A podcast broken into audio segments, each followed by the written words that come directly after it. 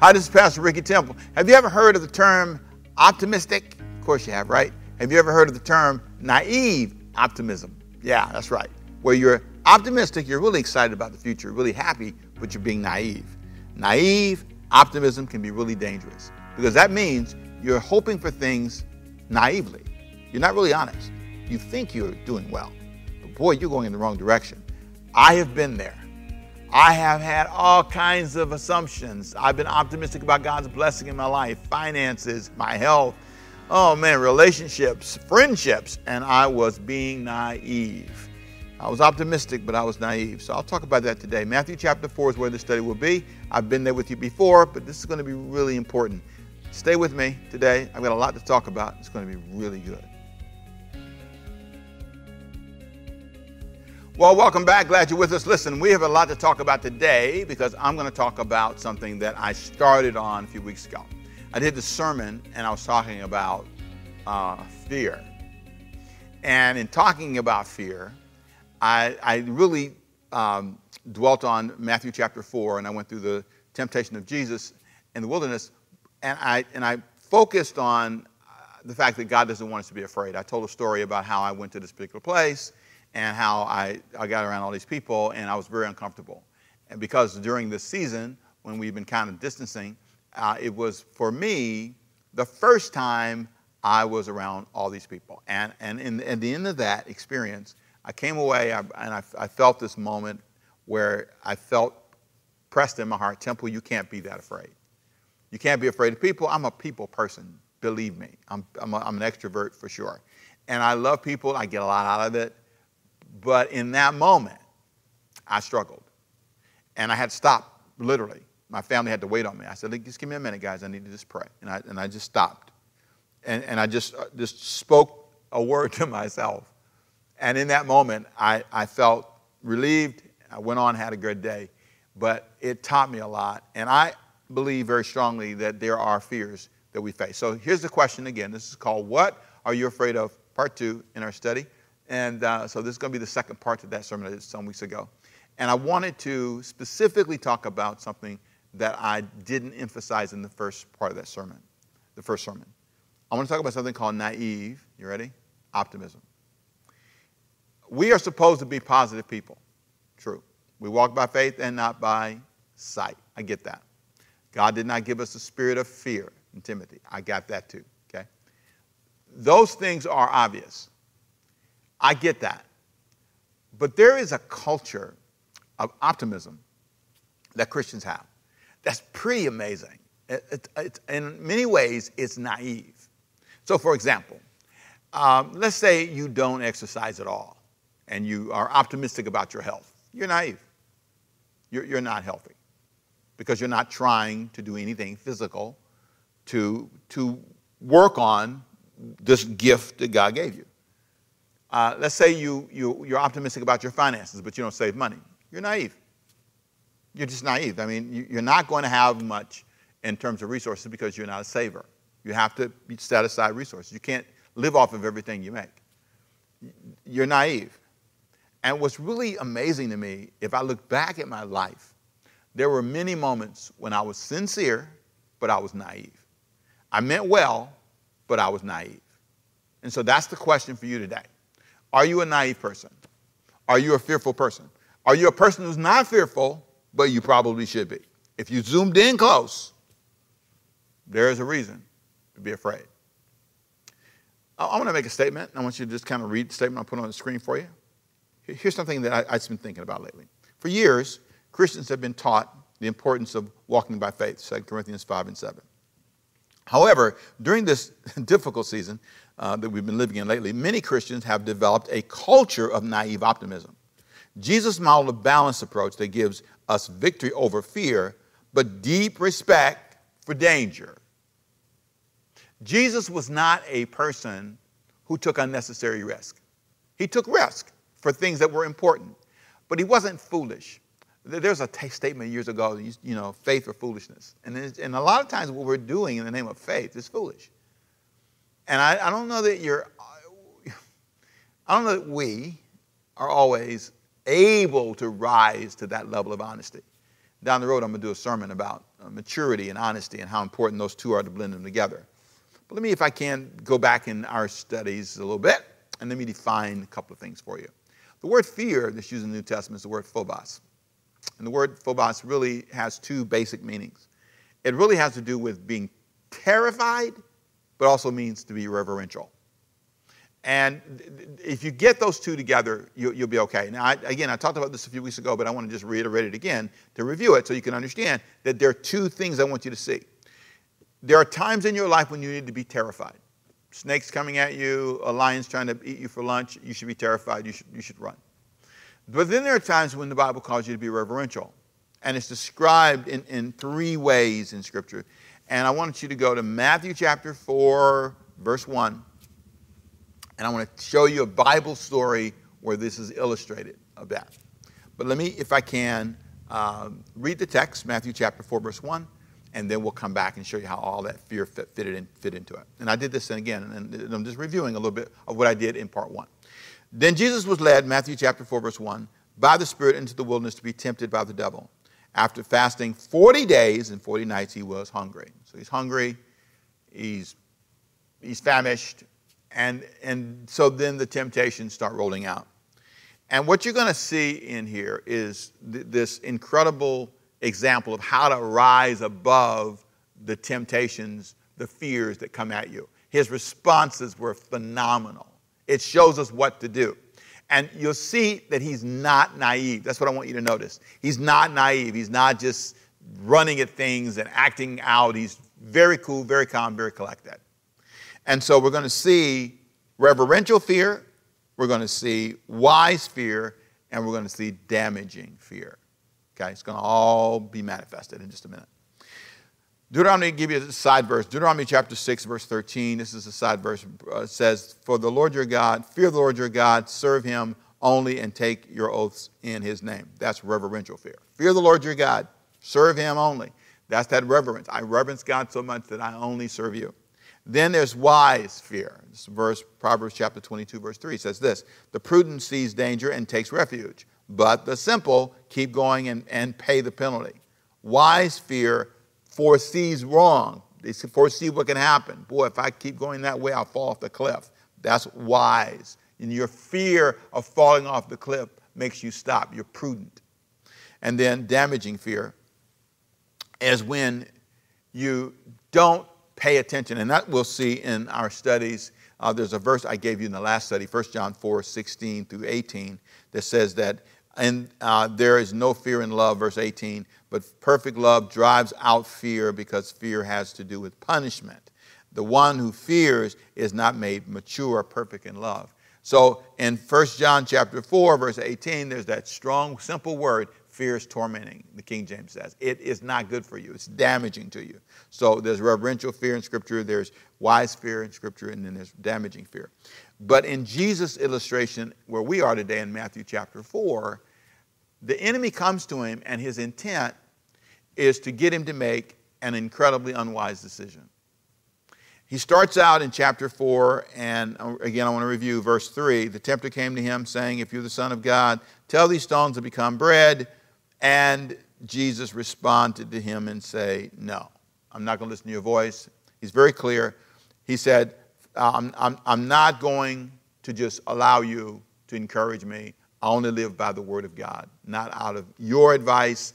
And so watch, watch how he responds to the temptation to somehow make an unwise choice. Notice he is focused, he is clear, and he is not going to be led astray.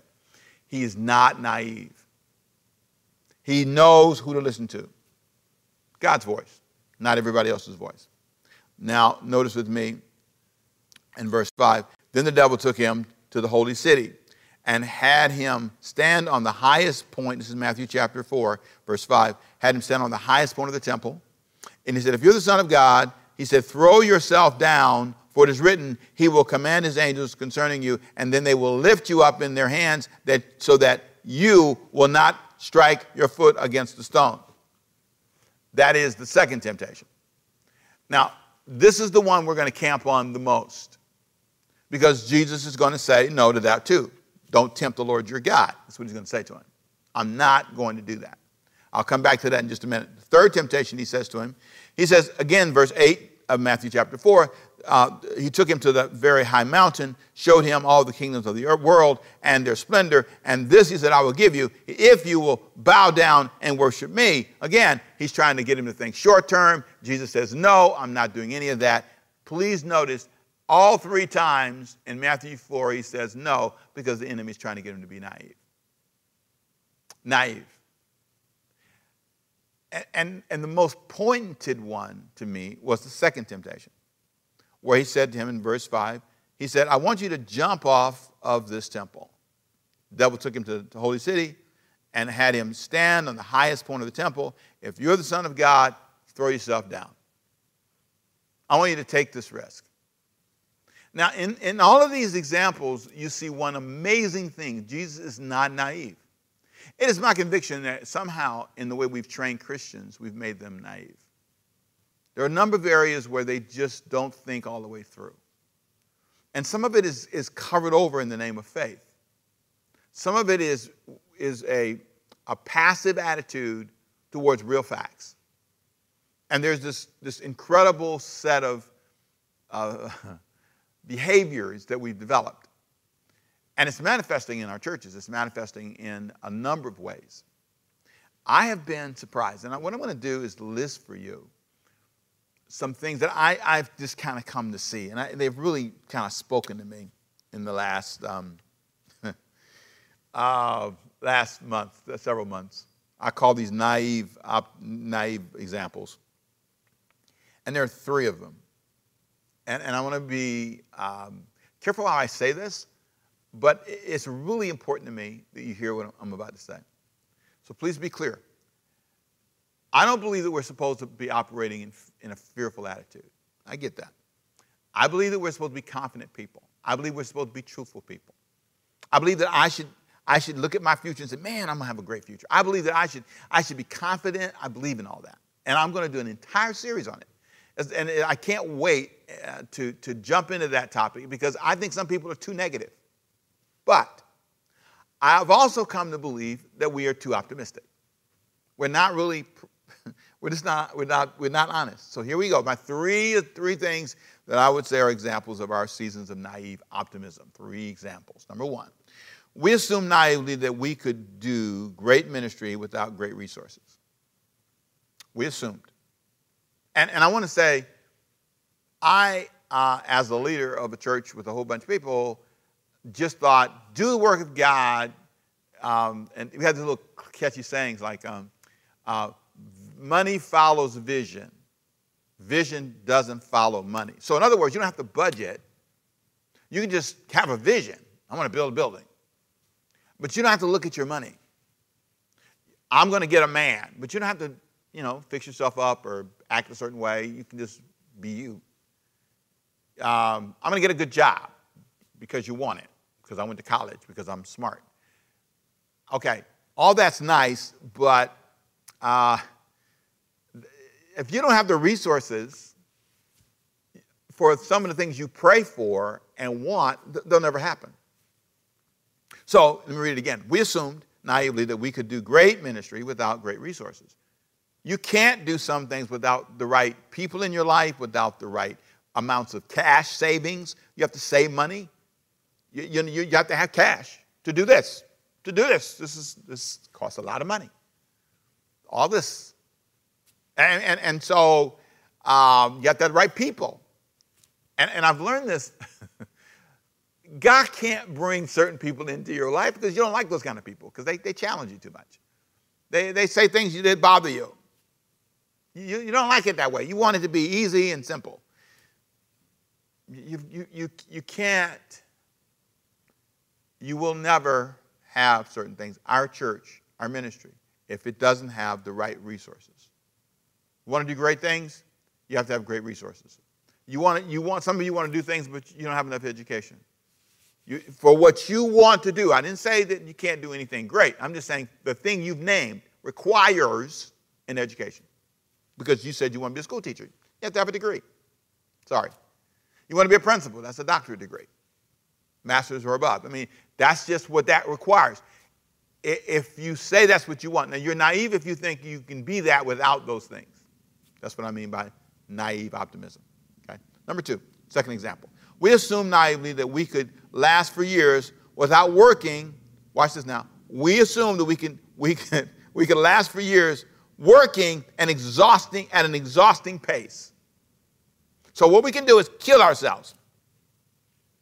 I mean, just kill ourselves. It's always working, always ripping. I, I, I mean, some of you do too much. When last time you just stopped and did nothing? Do you have a nothing day? Ever? Ever?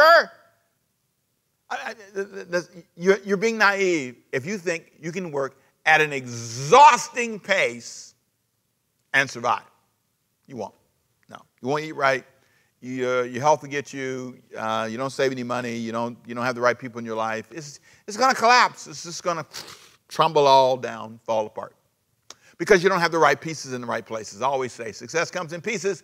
You have to put the right pieces in the right places. And sometimes you are naive, assuming you're optimistic, you got faith, you got Bible verses, you're going to church all the time, claiming the word, speaking the word of God over your life, whatever you do.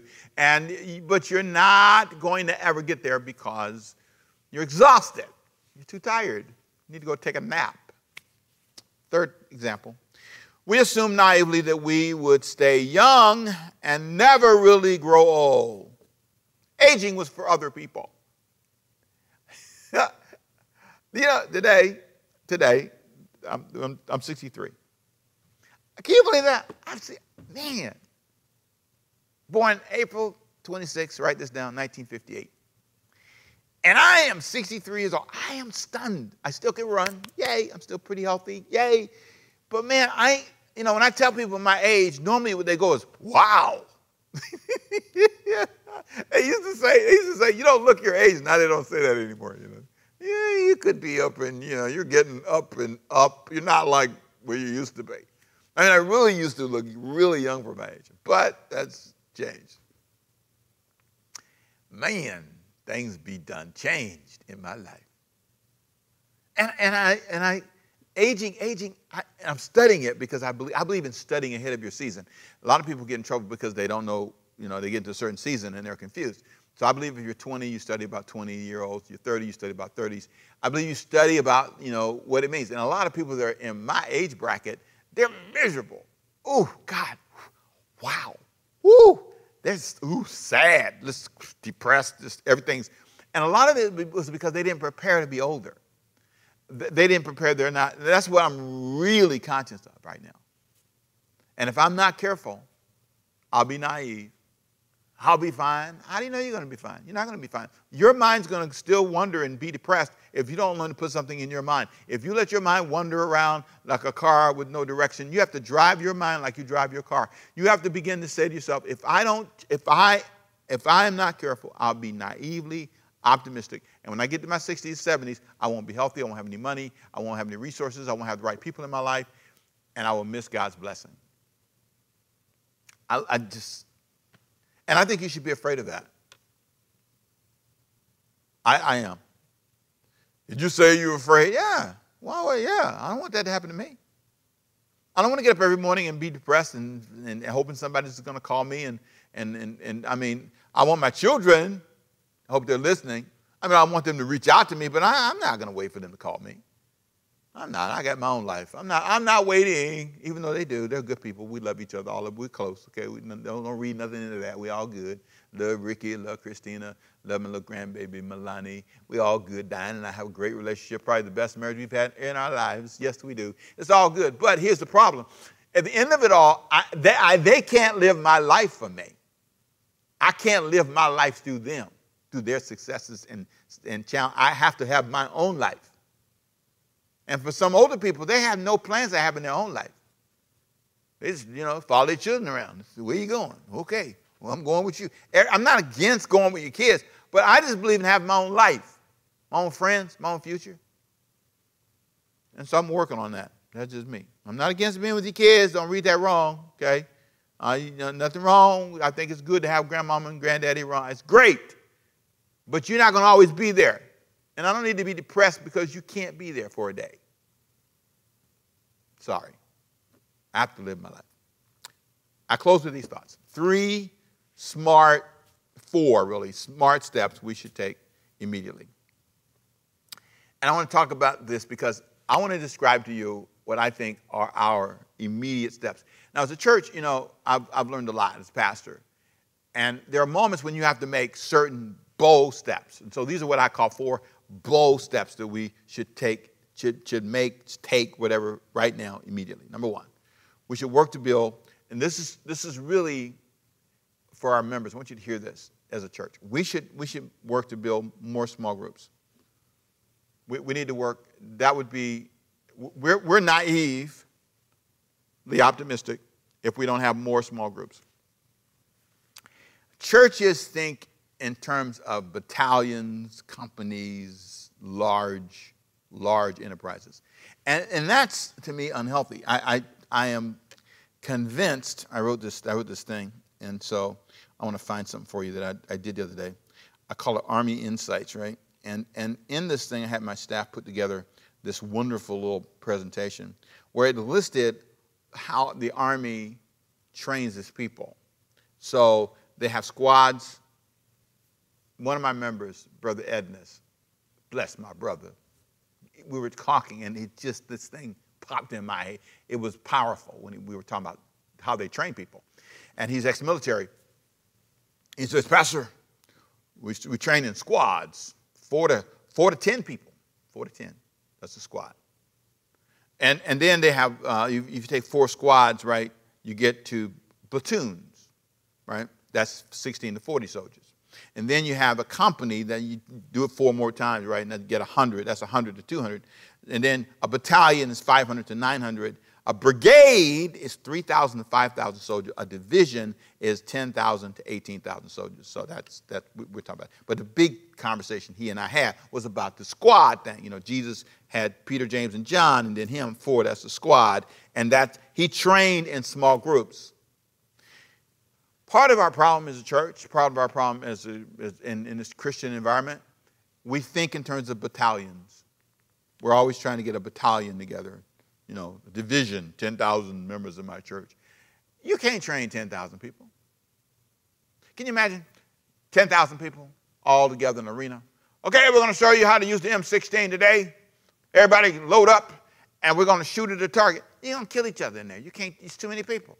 You need a squad. You need four people. You need a target. You need space. You, you, can't, you can't know their names. We have right at 3,000 active members in our church. I'm glad you folks are part of our church. You didn't abandon us during the season. Thank you. God bless you. But, you know, you, in order for us to really do the work of God, help you grow which is, and, and become more mature, which is what the next series is about, maturing, the only way that's going to happen is that you, you got to get in squads, small groups. So I, want some of you to think about this. We're going to offer more small groups coming up in the next several months. Join, jump in eh, or, or, even get your own squad. I don't know if you can't join with us, get with some three or four people and talk about the word, grow together, pray together. There's something about that. Some of us, we, we hide in these big environments, and there's nothing wrong with them. And we're going to have some big gatherings. I'm not against that. But I, I think it's important. So here's smart steps that we can take immediately. Smart steps. Number one, we need we should build more small groups. You need to build that in your life. You need to be part of a squad. Where's your squad? Name them. Name the four people that you interact with, or three people. You need that in your life. Pray for it. Number two, ready? Smart things we should do. Work to build stronger cash reserves in your life. If you really are going to have, you should fear not having a squad. I, in the sermon title, it's called What Are You Afraid of? I, I fear not having a squad. I, I've got to have a squad, a group of people that I interact with. Secondly, I fear, I fear not having reserves, not having, rest- you know, it's one thing to have to call the bank, could you guys loan me a $10,000? I need $10,000. Or it's one thing to call Ricky. That's a better phone call. Hey, Rick, can you loan me 10000 What you need it for? Yeah, sure, Rick. And then you loan it to yourself. That's, there you go. You need to build some reserves. You need to stop living on everything. You, you need to build assets. You need to own property. You need to not stop renting. You need to get to a place where you can own a, own a house for real. At some point in your life, the biggest question is not what I have. Y'all know why we like to admire people. I hear, boy, I heard you got a nice house there. I heard you got a nice car. What do you have? Your, your assets. Forget what somebody else has. What's in your name? They ask you a question on one of the commercials What's in your pocket? Trying to get you to get a credit card. You got debt in your pocket. That's what you got. What's in your pocket is not yours. That's not your money. That's that man's money. And you're going to have to pay him back at 18, 20, and 30%. That's ridiculous. That is not, that is not success. That's fake. Not real. Been there, done that, know what it feels like. I'm telling you, I have survived my madness. Thank you, Jesus. But I've learned what's true. I have a little saying cash is not credit, and credit is not cash. You, you know, you got some alarms should go off. And right now, you need to pause and get a, get a grip on this. You're being naively optimistic. Naive optimism. Get you. You should fear that. Number three, we should work as a church, right, to build stronger youth, a stronger youth department. We need to invest more in youth and young adults. Now, we already invest a lot. We are. We all we, we, we way down the road. We, we, we, we, you can see it in our staff structure. You can see it in our staff. We have, we have um, a large full-time and part-time staff. We have a good time size staff. We have a good size staff for young people, and we have just begun. If you don't invest in the youth in your life, you're being naively optimistic. Your family should be investing in the young people in your family. Your family should be trying to send the young people to college. Your family should spend time with the young people. That's what you should be focused on. Man, I got to get out of here. I got to finish. That's the mistake. Churches aren't doing it during the season. They haven't invested in young people. They're investing in older people because I guess they give offerings. There, there's no focus. They've gone for months, months, and not even talked to the young people at all. That is tragic to me. You should fear that. What are you afraid of? I'm afraid of forgetting the young people. I'm afraid of forgetting my children, my grandkids. I'm, afraid, I'm afraid, I'm afraid of not caring. Pastor Ricky keeps saying you're afraid. I am.